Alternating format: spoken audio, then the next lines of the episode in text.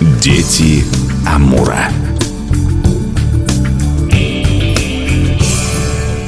У микрофона Анастасия Магнус. Здравствуйте.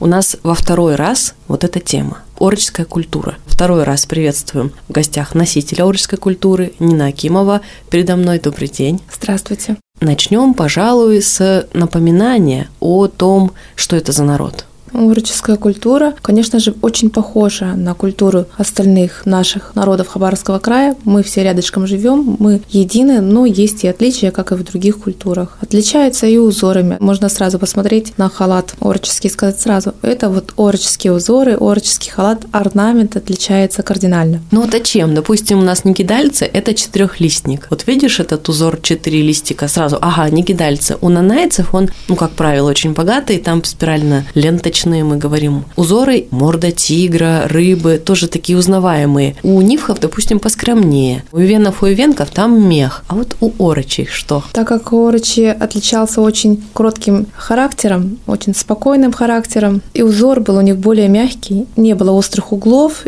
и на халате узор был не только на кайме халата, но и посередине возле локтя. Подшивки как бы. Да, обязательно он был выше локтя еще по всему периметру. Двух сторон на халате, на одежде. Этим и отличался. Это узор еще заметил Арсеньев и указывал в своих записях, что он отличается. А чаще украшали переднюю часть халата или заднюю? Конечно же, переднюю, но и задняя была украшена. Нанайцы считали, что вот особенно для женщины важно украсить спину, потому что орнамент играл роль защитную. То есть спереди ты еще как-то разберешься с злыми духами, а спина у тебя открыта, и вот надо ее особенно защитить. Получается, настолько были добры, спокойны люди, что и духи у них были добрые в основном. Духи были разные, не злые только добрые, тоже. но и злые.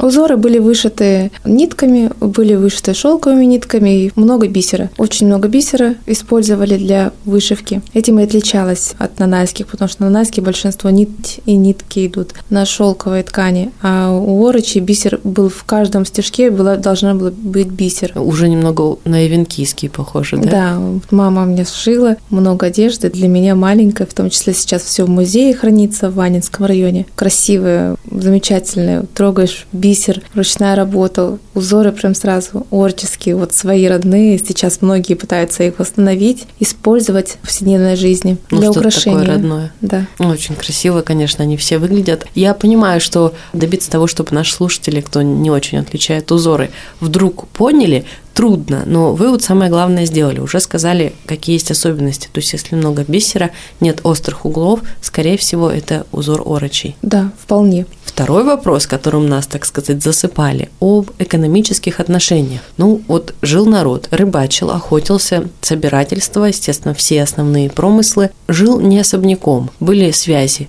В первую очередь с кем и куда все-таки орчи доходили? Те же нанайцы доходили до Китая, и в сказках это тоже отражено. Орочи жили на побережье Татарского пролива, поэтому ближайшие, так сказать, связи были с Японией и с Канадой и с Америкой. В том числе приходили купцы, торговцы с Японии, много очень привозили свои ткани, из Китая тоже приезжали. С Амуром мало было контактов, потому что сложно было пройти. Через море была связь хорошая. Ну, даже получается с Японией больше связи, чем с соседями, с ближайшими, сухопутными, так сказать. Да, но с Китая тоже купцы приходили, но менее так. То есть бисер весь из Японии. Нет, китайцы приходили по воде. И бисер продавали. И ткани продавали. Точнее, не продавали, а обменивали на пушнину. Правда, много всего интересного, но много непонятного. Хочется разобраться. И вот эти контакты были и добрыми, и не очень хорошими. Одна из самых главных ярких деталей из прошлой программы, что японцы воровали целыми стойбищами. Это вот прямо цитата. Приезжали на лодках и просто угоняли в плен. Да, было. Это есть, это в истории, это, наверное, знает каждый ороч, потому что это передается из поколения в поколение, что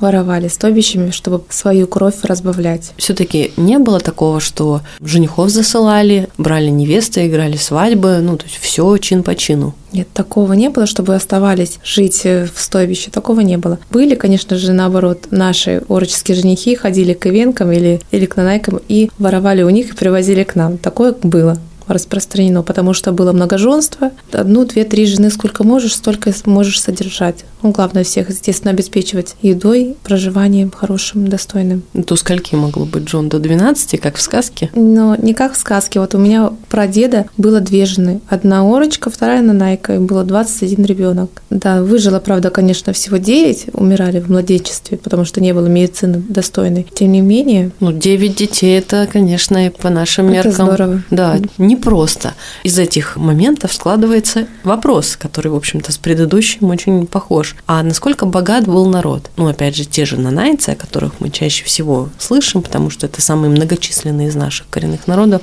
там были прямо богачи. Даже и сказки есть, и, в принципе, в Китае в летописях можно вот увидеть, что богатый купец, который живет на Амуре, понятно, что это нанаец. Это, наверное, стереотип, в каждом народе есть и бедные, и богатые. Были купцы, были такие, что и золото собирали, и красивые драгоценные металлы. Были украшения, естественно, меняли на шкурки пушнину в том числе. Все понимали, ценность нового денег не было, но золото было всегда. Точно могу сказать, что один купец был, проживал в Анинском районе, его раскулачили. Понятно, слишком да. хорошо дела шли. На самом деле, чем отличается народ севера от человека, который проживает в городе, цивилизация не то чтобы другая, совершенно видение другое. Человек живет другими ценностями, он живет природой. И если говорят, что жить в природе, на природе ради пищи, еды, это для некоторых это нищета, многие считают, в том числе Орыч, это было и есть богатство, Богатство. соединение с природой и единение в тишине, спокойствии. Не нужно количество, главное качество. Ну да. Когда читаем об истории освоения Преамурья, о всяких приключениях, почему-то орочам немного места уделяется. Я вот после прошлой программы, после того разговора, начала интересоваться, читать, и я не смогла найти, например, погребальных обрядов, объяснения, что, как, чем отличались, или те же сказания. Я нашла только несколько осовремененных сказок. И опять у меня ощущение такое вот двоякое, как с точки зрения этнографии, это очень обидно и непонятно. То есть то ли народ похож, но вот по разговору с вами я вижу, сколько отличий есть. Почему так мало информации? Потому что народ численность маленькая. И численность маленькая была и ранее, и сейчас тем более. Но это же для исследователей, казалось бы, такая жемчужина. То есть ильнонайцы тут вот куда хочу везде, заходи, язык знаешь, все тебе все расскажут. Все можно описать, все можно увидеть. А тут надо специально искать. Это для исследователя такое сокровище. Многие исследователи пытались найти информацию, приезжают с разных даже стран. В Анинский район пытаются найти самую, самую ценную информацию. Ну, сложно, но если найти, то можно. Потому что старожилы осталось мало, которые проживали во времена, когда культура расцветала. Даже если вот до советского времени, сейчас они уже им больше 90 лет, есть такие, и они еще помнят. Вот, ну, эта тема очень сложная. К лучшему, так скажем, нет пока изменений. Тема сложная, но мы же не можем не говорить о том, что время идет, и эти люди, к сожалению, моложе не становятся. То есть, если сейчас еще не ухватить вот эту историю, то лет через 10 ну, уже будет некого ухватывать. Конечно, сейчас пытаются возродить, восстановить в Искогаванском, Ванинском районе, вот музей Невельского, там проводят открытые уроки регулярно, детям рассказывают, в том числе они ходят по школам, рассказывают о бытии культуры ороческого народа, и мастер-классы проводят прям у них на уроках, на занятиях, для того, чтобы все дети, которые проживают в той местности, знали, где они проживают, чья это земля, раньше кто здесь проживал. Но этого мало, это уходит как больше в историю, чем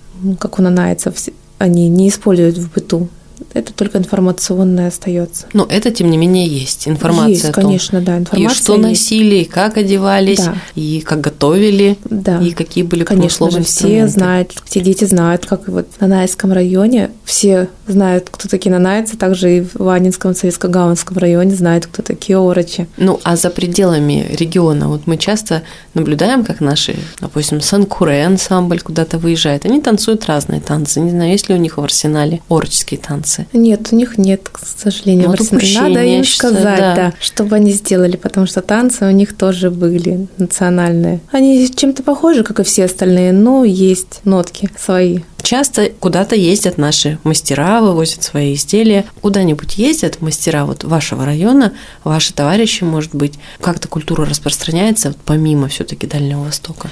Конечно, есть мастера, которые делают замечательные халаты из рыбьей шкуры, полностью выполненные. И в ВДНХ в Москве постоянные участники до пандемии, постоянно участвовали наши мастера, сороческой культуры представляли. Настолько много, что был в 2019 году показ мод орческих халатов. Их было более 20 в Москве. Прямо там, на ВДНХ? Да. Здорово. Мы и меня... все с рыбьей шкуры. Как раз говорили некоторое время назад, для слушателей поделюсь, что может быть на фестивале на дне города будет представлен халат. Скорее всего, не получится, потому что он довольно хрупкий. Но вы сказали, что это вот сейчас мастер делает да. полностью по образцу. Да. И передает сейчас свои знания молодым специалистам. Он сам ловит рыбу? Нет, это женщина, которая, она уже приобретает рыбу, но выделывает от рыбы до самого изделия. Творческий путь от рыбы до халата. Не знаю, сколько времени, и даже боюсь спрашивать, насколько это тяжелый труд. Это тяжелый, это трудоемкий труд вручную. Это не завод какой-то, это делается один халат, бывает и год, и более. Но, тем не менее, оно того стоит. А делают она современными инструментами или используют... Нет, используют полностью инструменты для выделки рыбьей шкуры, потому что современных таких нет. Ну да, тоже верно. Ну хотя бы ножик какой-то современный. Хотя, вот сейчас стороны, зачем? Президент коренных малочисленных сейчас организовала для всех мастеров Хабаровского края. Собираются они в созвездии и учатся. Мастера у мастеров учатся, передают свои знания другим мастерам. И это не зависит от национальности и так далее. То есть там все и нанайцы, и орочи, и венки, вот все присутствовали, все друг другу передавали свои знания. Это такая энергетика большая была потрясающе выглядит. Хочется, чтобы эта культура оставалась, развивалась. Ну, понятно, проблем много, и все упирается в наше любимое время, современный быт, уже вроде как носим другую одежду, то есть это не нужно ежедневно, но и, к сожалению, уходит как и язык. Мы, в принципе, в прошлый раз с вами поговорили уже о многих проблемах. Слушатели могут найти, переслушать, еще задать вопросы. И вот по итогу осталось, в общем-то, несколько таких уточнений, самых главных у наших слушателей и моих коллег, которые тоже подключились к обсуждению. В основном касательно строя в обществе. Как выглядело, в общем-то, поняли. Где жили, вы рассказали. О непростой судьбе и взаимоотношениях с заморскими соседями тоже. А все-таки как выглядело? Был старейшина в стойбище мужчина или или более равноправный такой народ, раз достаточно не воинственный, демократическое построение общества было? Наверное, нет таких коренных народов, у которых была демократия. Такой ерунды, да? Были строгие такие каноны, и женщина занимала место там возле порога, грубо говоря. Но, тем не менее, это не мешало, никаких прав не ущемляло. Все с этого с детства знали, что вот ее место, она должна была обеспечивать и все в доме, и быт, и культуру, и сделать, а мужчина должен добыть зверя еду, и рыбу. конечно, зверя, а женщина все остальное делала делала, в том числе воспитание детей. Тяжело вздохнули наши слушательницы, наверное, сейчас. А шаманки женщины были? Да, были. Как неудивительно, но это было. История пишет об этом, что были женщины вот, в таком жестком мужском мире были и женщины. Это передавалось, точнее, по крови, наверное, потому что не зависит от рода, от пола. И от желания, собственно. Да, естественно. Ну, просто не все знают, как это ни странно. Я думаю, тут-то вырисовывается третья часть нашей беседы еще через пару-тройку месяцев именно о шаманизме, у орочей. Отдельная совершенно история. Вы немного в прошлый раз рассказали о том, как у вас даже в детстве были савены, дюлины, изображения, вы делали подношения, и это было естественно. Мне кажется, стоит отдельно посвятить вот этому разговор. С удовольствием. Еще раз благодарю, что уже второй раз находите время знакомить нас с этой культурой. Я подчеркну, что второй раз мы в этой студии говорим об ороческой культуре и узнаем новое. Благодаря вам. Спасибо. В гостях у нас была Нина Акимова, носитель ороческой культуры. Меня зовут Анастасия Магнус. Я, наверное, поклонница ороческой культуры. До встречи в эфире. Всем говорю пока.